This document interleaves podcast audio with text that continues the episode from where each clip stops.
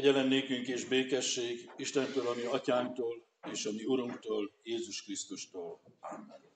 Hallgassuk meg mai vasárnapunkra előírt igehirdetési alapigét, amit megírva találjuk Lukács evangéliumában, a 11. fejezet 29. versétől a következőképpen. Amikor pedig egyre nagyobb sokaság gyülekezett hozzá, ő így kezdett beszélni. Ez a nemzedék gonosz nemzedék. Jelt követel, de nem adatik neki más jel, mint Jónás próféta jele. Mert amiképpen Jónás jel volt a ninivejeik számára, úgy lesz az emberfia is jellé ennek a nemzedéknek. Dél királynője feltámad majd az ítéletkor e nemzedék férfiaival együtt, és elítéli őket, mert ő eljött a föld végső határáról, hogy meghallgassa Salamon bölcsességét, de íme nagyobb van itt Salamonnál. Ninive lakói feltámadnak az ítéletkor ezzel a nemzedékkel együtt, és elítélik, mert ők megtértek Jónás prédikálására, de íme nagyobb van itt Jónásnál. Aki lámpás gyújt, nem teszi rejtett helyre, sem véka alá, hanem a lámpa tartóra, hogy a belépők lássák a világosságot. A test lámpása a szem. Ha a szemed tiszta, az egész tested világos, de ha gonosz, a tested is sötét. Vigyázz tehát, hogy a benned levő világosság sötétségé ne legyen. Ha tehát az egész tested világos, és nincsen benne semmi sötétség, akkor olyan világos lesz az egész, mint amikor a lámpás megvilágít téged a fényével. Amen. Szeretett testvéreim az Úr Jézus Krisztusban, nem tudom, hogy ki hol tart az Isten tisztelet első percei óta, most következne az a feladat, amit nyugodtan lehet végezni az ige hirdetés hallgatása közben is, hogy úgy próbálja megrajzolni magának azt a szép képet, festményt, amit ő úgy ennek alapján, ahogy ezen a vasárnap együtt vagyunk, az utolsó ítélettel kapcsolatban el tud képzelni. Tulajdonképpen hova szeretnénk megérkezni? Oda, ami az evangéliumnak az utolsó mondata. A fény világítson. Legyen teljes a világosság. Legyen a gyógyító, felszabadító, megbocsátó, irgalmazó fény teljes. Uraljon mindent.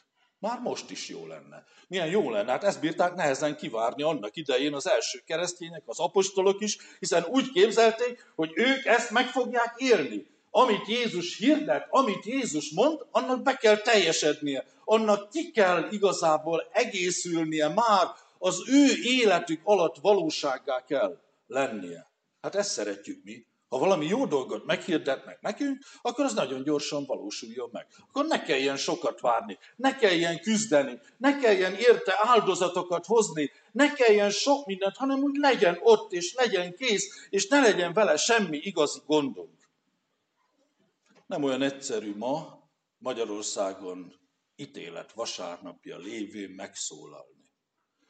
Megfogadtam, hogy politikai tartalom mentes prédikáció lesz megfogadtam, hogy semmiféle ilyen irányultság nem hangzik el. De mégis azt kell, hogy mondjam, valahogy egész különlegesen komolyan kell venni azokat az embereket, akik néha valamit jeleznek. Lehet, hogy valaki akkor jelez valamit, amikor egy különleges pozícióba kerül, és a különleges pozíciónál nem megy minden simán és azt mondja a Tudományos Akadémia elnöki választási pillanatában, eltompultunk Magyarországon. Valahogy tompákká váltak az emberek. Nagyon tompákká lettünk az értékes, értelmes, mély összefüggések meghallására. Fraj Tamás nem véletlenül mondta ezt ki. És azt hiszem, hogy van egy másik ember is, akit itt a templomba velem együtt mindenki elfogad, hogy az ő hitét nem szoktuk ma Magyarországon megkérdőjelezni. Ez pedig Csókai András, az agysebész, a doktor úr, a tudós, akinek a hitét szerintem senki sem meri megkérdőjelezni. Ha egy kicsit is olvasta az élettörténetét, és elolvasta, hogy mi ment keresztül, és hogyan jutott el oda, ahogy ma él és dolgozik. És ő viszont egy nagyon kemény, már a második fokozatot gyújtja be a profétai kérdésnél, amikor azt mondja, mennyien vannak vajon közöttünk, akik csak hivatkozási alapként használják a kereszténységet. És ha ez nem elég, profétikusan az agysebész tovább is kérdez, mennyi közöttünk a farizeus? Ugye nagyon kemény kérdések. Ehhez azért oda tettem a két csillagos jelzőt, hogy ezzel már óvatosan menjünk tovább, de Csókai Andrásra érdemes hallgatni. Ugye, aki átélt egy hihetetlen tragédiát, hogy 20 centis vízbe elvesztette a gyermekét, és nem tudta megmenteni, ahogy akkor fogalmazott az a mondat, azóta én nekem egy álló mondat az életembe, amit ő úgy fogalmazott, hogy akkor megállt az életem. És tudtam, hogy egyedül az Isten ment meg engem. És jöttek a barátok, jöttek a társak, jöttek a felemelők. Valahogy el kell jutni a halálig, amikor az Isten magához vesz.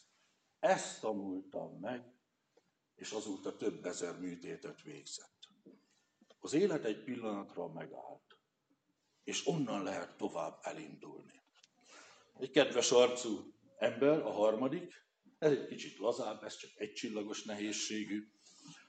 Az Őszintén című sorozatban szólalt ő meg, és valahogy egész különlegesen a riporter nő csillogó szemébe Tóda Adria riporternőnek a csillogó szemébe, a kedves jelenségébe, vele szembe ül egy kemény ember, Erdei Zsolt, és beszélgetnek. Csak egy 20 percet televízióban. És akkor egyszer csak kiderül az, hogy nem csak beszélgetnek, hanem a riporternő meg akar tanulni boxolni Erdei Zsoltól, és kéri azt, hogy vigye be a ringbe, és ez a törékeny riporternő, Erdei Zsolt 30 évig oda járt a ringbe, megy vele a riporternő, érdekes volt a két bemenet közti különbség, és kérdezgeti az Erdei Zsolt, hogy milyen érzés, meg már mindig félek. Tehát amikor megyek beljebb ide, meg elérek a ringhez, nem a riporternő, Zsolt maga mondja, hogy hát az egy kis félelem fog el mindig, ahogy közeledek a ringhez, mert a ringen belül és a ringen kívüli világ az más. És akkor ebben az őszinte műsorban azt mondja, hogy soha nem adtam volna fel küzdelmet a ringen belül. Soha. Akármi történik. De a ringen kívül amikor az óvodába viszem reggel a gyermekemet, és iskolába a másikat, és gondolok az édesanyámra, és gondolok az utcára, akkor néha ma én félek. Ezt mondja ki az az ökölvívó, aki 30 évig küzdött, 300 mérkőzést játszott, és 7 világbajnokságot nyert. Ugye milyen érdekes? A ringen kívüli világ, és a ringen belüli világ. Itt el vagyok sokszor reggel félelemmel, izgulással, féltéssel, aggódással, valami egész különleges, de ringen belül nem. És a riporternő egy ponton, amiért az egészet elmondom, de mire figyel a ringen belül? Csak a szemekre. A másik küzdő szemeire. Onnan olvasom le, hogy ő mit akar. Nem a kezéből, nem a testéből, nem az izomerőből, nem az edzéstechnika eredményéből, hanem a szeméből. Mert a szeméből ki lehet olvasni, hogy mire számíthatok a következő másodpercben. És erről a szemről volt szó Lukács evangéliumában is.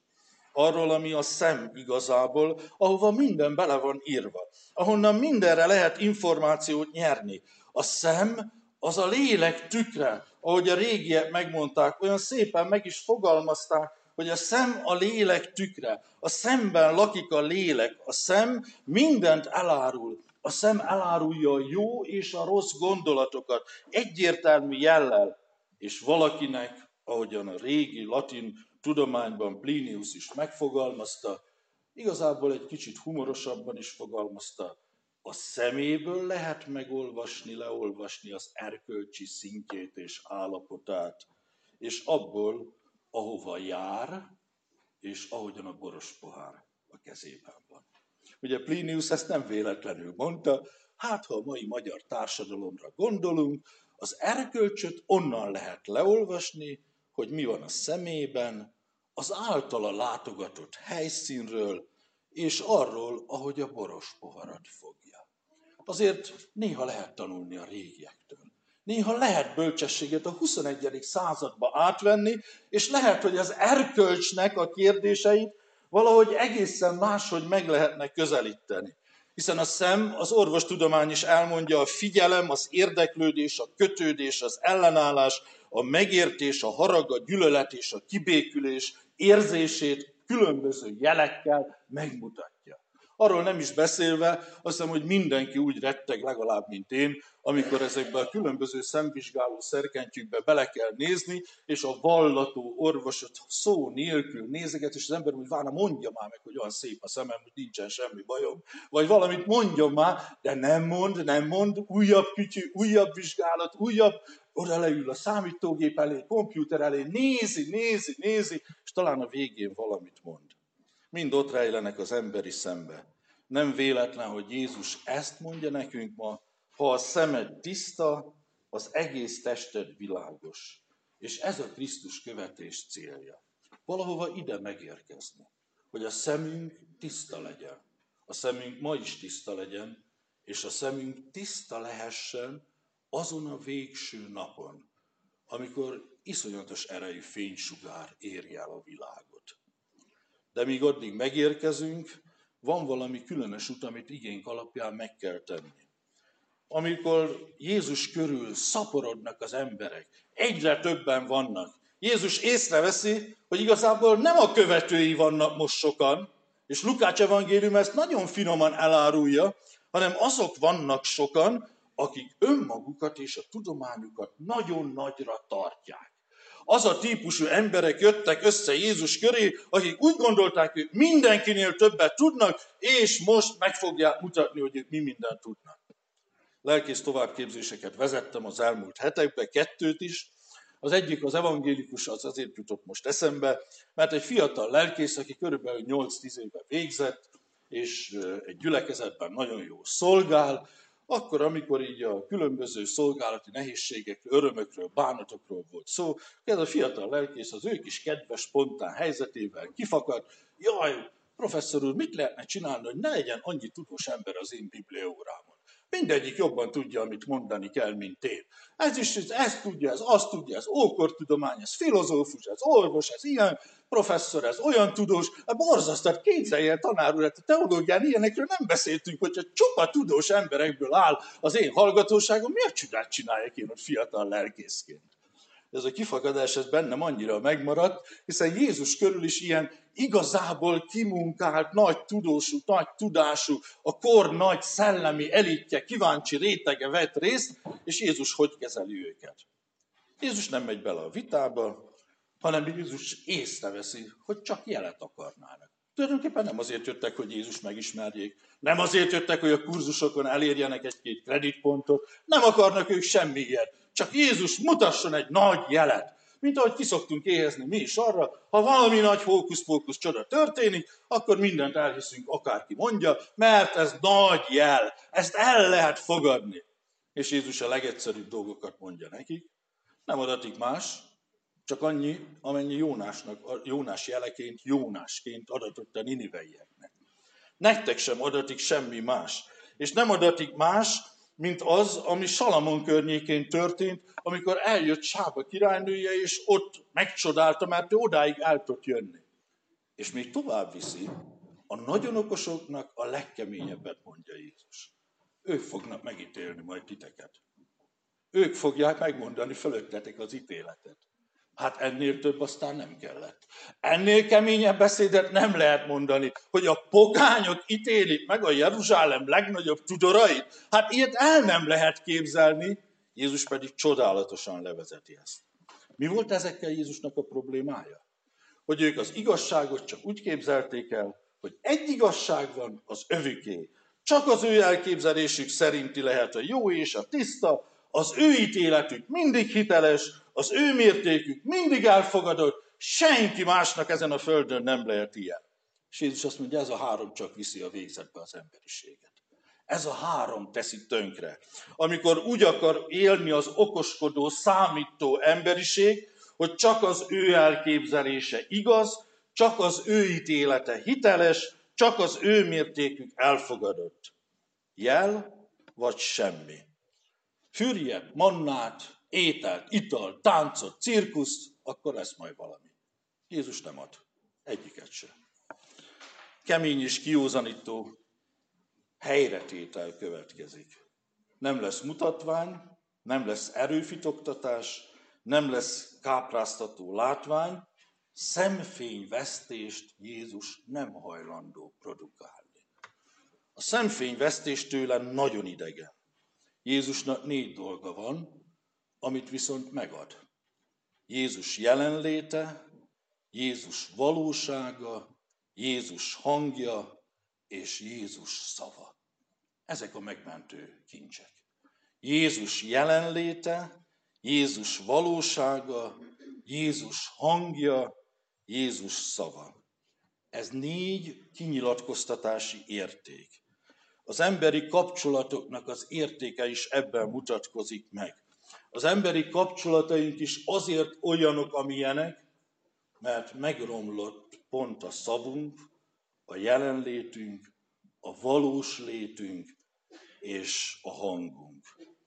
Milyen jó lenne azt tudni házasságban, családban, társadalomban, politikában, tudományban, óvodában, iskolában, bárhol ebben az országban, hogy a másik emberről azt tudnám, velem van, értem van, bízik bennem, elfogad engem. Ez lenne a csodaország. Ez lenne a gyógyult ország. Ez lenne a nem tompult Magyarország. Ez lenne a kevés farizeusú Magyarország. Ez lenne a kevés képmutatói közösség. Ez lenne az az megújult keresztény egyház, amely képes arra, hogy velem van, értem van, bízik bennem, elfogad engem. Nem erre van igazából szükségünk? Nem ez az, ami minket megtart, az elérhetőség, a megérezhetőség, a felismerhetőség és a megérthetőség. Mert az a probléma, hogyha ezeket takarjuk, akkor a szemünk nem lát. Nem látja a másikat. Nem látjuk egymást. Nem láthatjuk önmagunkat. Jézus ezért óv minket ettől. Nem könnyű ide megérkezni, és nem könnyű ezt az utat megtalálni. Aki a legnagyobb küzdelmek egyikét vívta Istennel, az József Attila volt. József Attila mély és magas pontokra jutott Istennel kapcsolatba. A bűnnel rengeteget foglalkozott. Egyszer így ír róla, elmondom, s várom, várni kell, kifut, hogy dolga van, megnézem, kitűnődik el, kirettek boldogan.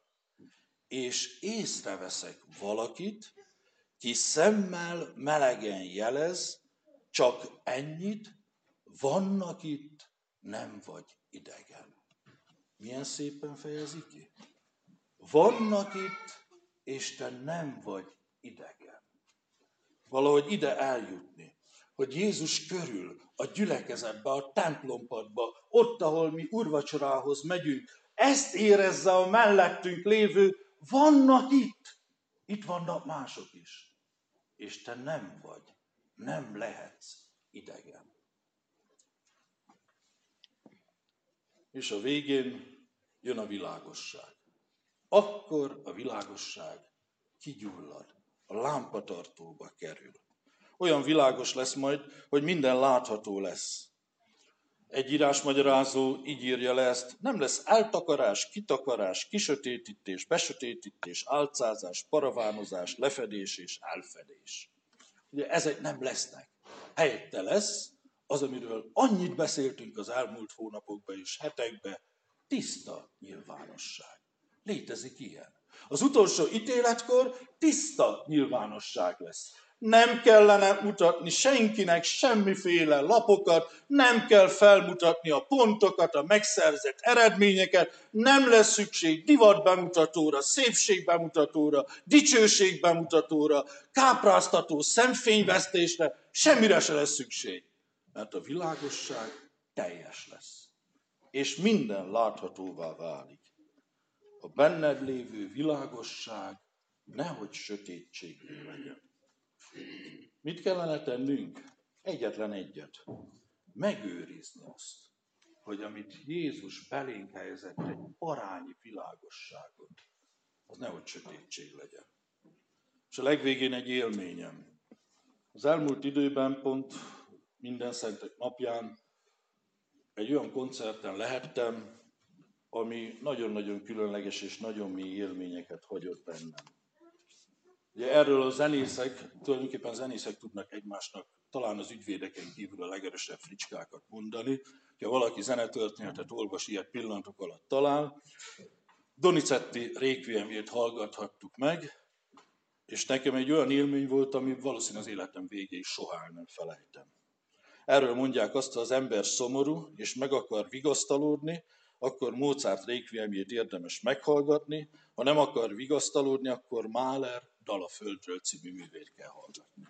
Én Donizetti Requiemjét hallgattam, ami a különlegessége, hogy nem fejezte be, egy magyar tudós ember írt egy-két tételt, aki a Pécsi gyülekezet kántorával rokonságban van, az egykori nagy kántorral, Leskó család leszármazottja, ő fejezte be itt-ott és igazgatta ki. Kűriével indul, és kűriével zárul, de az igazi szépség Donizetti rékviemjébe az, hogy olasz dallamok szárnyalnak végig. Meg tudjuk érezni azt, hogy egy rékviem, amiben a legszebb dallamok szárnyalnak. Egy rékviem, amiben még a könnyek sírását visszaadó jelenet is toszkánai színekbe szólal meg. Olyan színekbe, hogy az ember életét kicserélik. A legvégső dolgok világosságából beszűrődik egy pici fény. Adj, Uram, örök nyugalmat nekik, az örök világosság fényeskedjék nekik. Téged illet, Uram, minden ének a szent hegyen. Gyönyörűen szól, a szép dallamok világa megy tovább, a könnyű és a nehéz egyformán megszólal, de minden finomságba, esztétikumba, látságba és kedvességbe. Csak egy tételt emelek ki, azt a három sort, ami engem teljesen megfogott. Én szegény, ott mit beszéljek? Pártfogómul kit reméljek? Hol a szent is alig él. Milyen szépen árulja el az utolsó ítélet helyzetét? Én, szegény, ott mit beszéljek? Pártfogómul kit reméljek? Hol a szent is alig él meg. Örök jóság, légy velem, kegyes Jézus, kérlek téged. Értem által emberséget, ne adj érnem gonosz véged, munkád könnyed, értem, vesztek. Ha ennyit megtanulunk az ítélet vasárnapra, egy fény a mai vasárnapon is kigyúlhat a mi életünkbe. Elhunytakra, önmagunkra és a halál felé tartókra gondolva. Amen. Urunk, a Te világosságot betölti a földet, és uralja az emberi szíveket, mert igazi, tiszta, eredeti és tökéletes. Add meg azt, hogy ezt érezzük meg egy pillanatra is, és ebből legyen bátorságunk, felállásunk, tovább lépés. Add meg, hogy őszintén gondoljunk az életünkre, és így készüljünk arra, hogy egykor színed előtt meg kell állni. És add meg azt, hogy meg tudjuk őrizni a bennünk lévő gyertyalángot, amit tőled kaptunk ajándékba. Amen.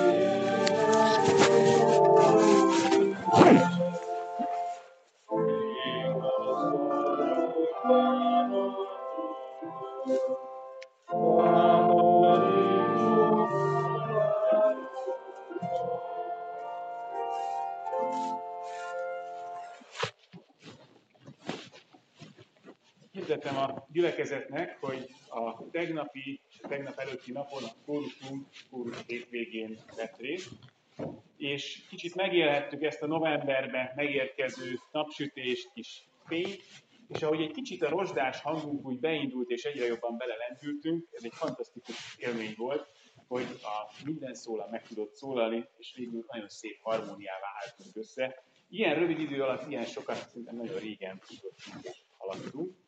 Ez majd hallható lesz az adventi zenés állítatok során is, úgyhogy gondoljunk erre az alkalomra is már, hiszen november utolsó hetében kezdődik. Hirdetem azt is, hogy jövő vasárnap családi tiszteletet tartunk, tehát a jövő vasárnap tisztelet családi tisztelet, és utána pedig a konfirmandus órára, konfirmandus délre, nem délutára, délre lesz, kerül sor, ahol a konfirmandusok készülnek majd a konfirmációra. Gyülekezetünk felügyelője és gondnoka Balatonnál vannak, de nem azért, hogy nyaraljanak, hanem azért, hogy a felügyelő konferencián vegyenek részt, és majd jövő héten megkérjük Etelkát, hogy számoljon be egy kicsit, hogy mit éltek át, mit tapasztaltak, miről, miről hallottak a Richtőri felügyelő konferencián. Végül hirdetem, hogy az elmúlt vasárnap offertója 24.030 forint volt, és áldásait odakozóknak és adományoknak egyaránt. Isten békessége, amely minden értelmet meghalad, őrizze meg szívünket és gondolatainkat az Úr Jézus Krisztusban.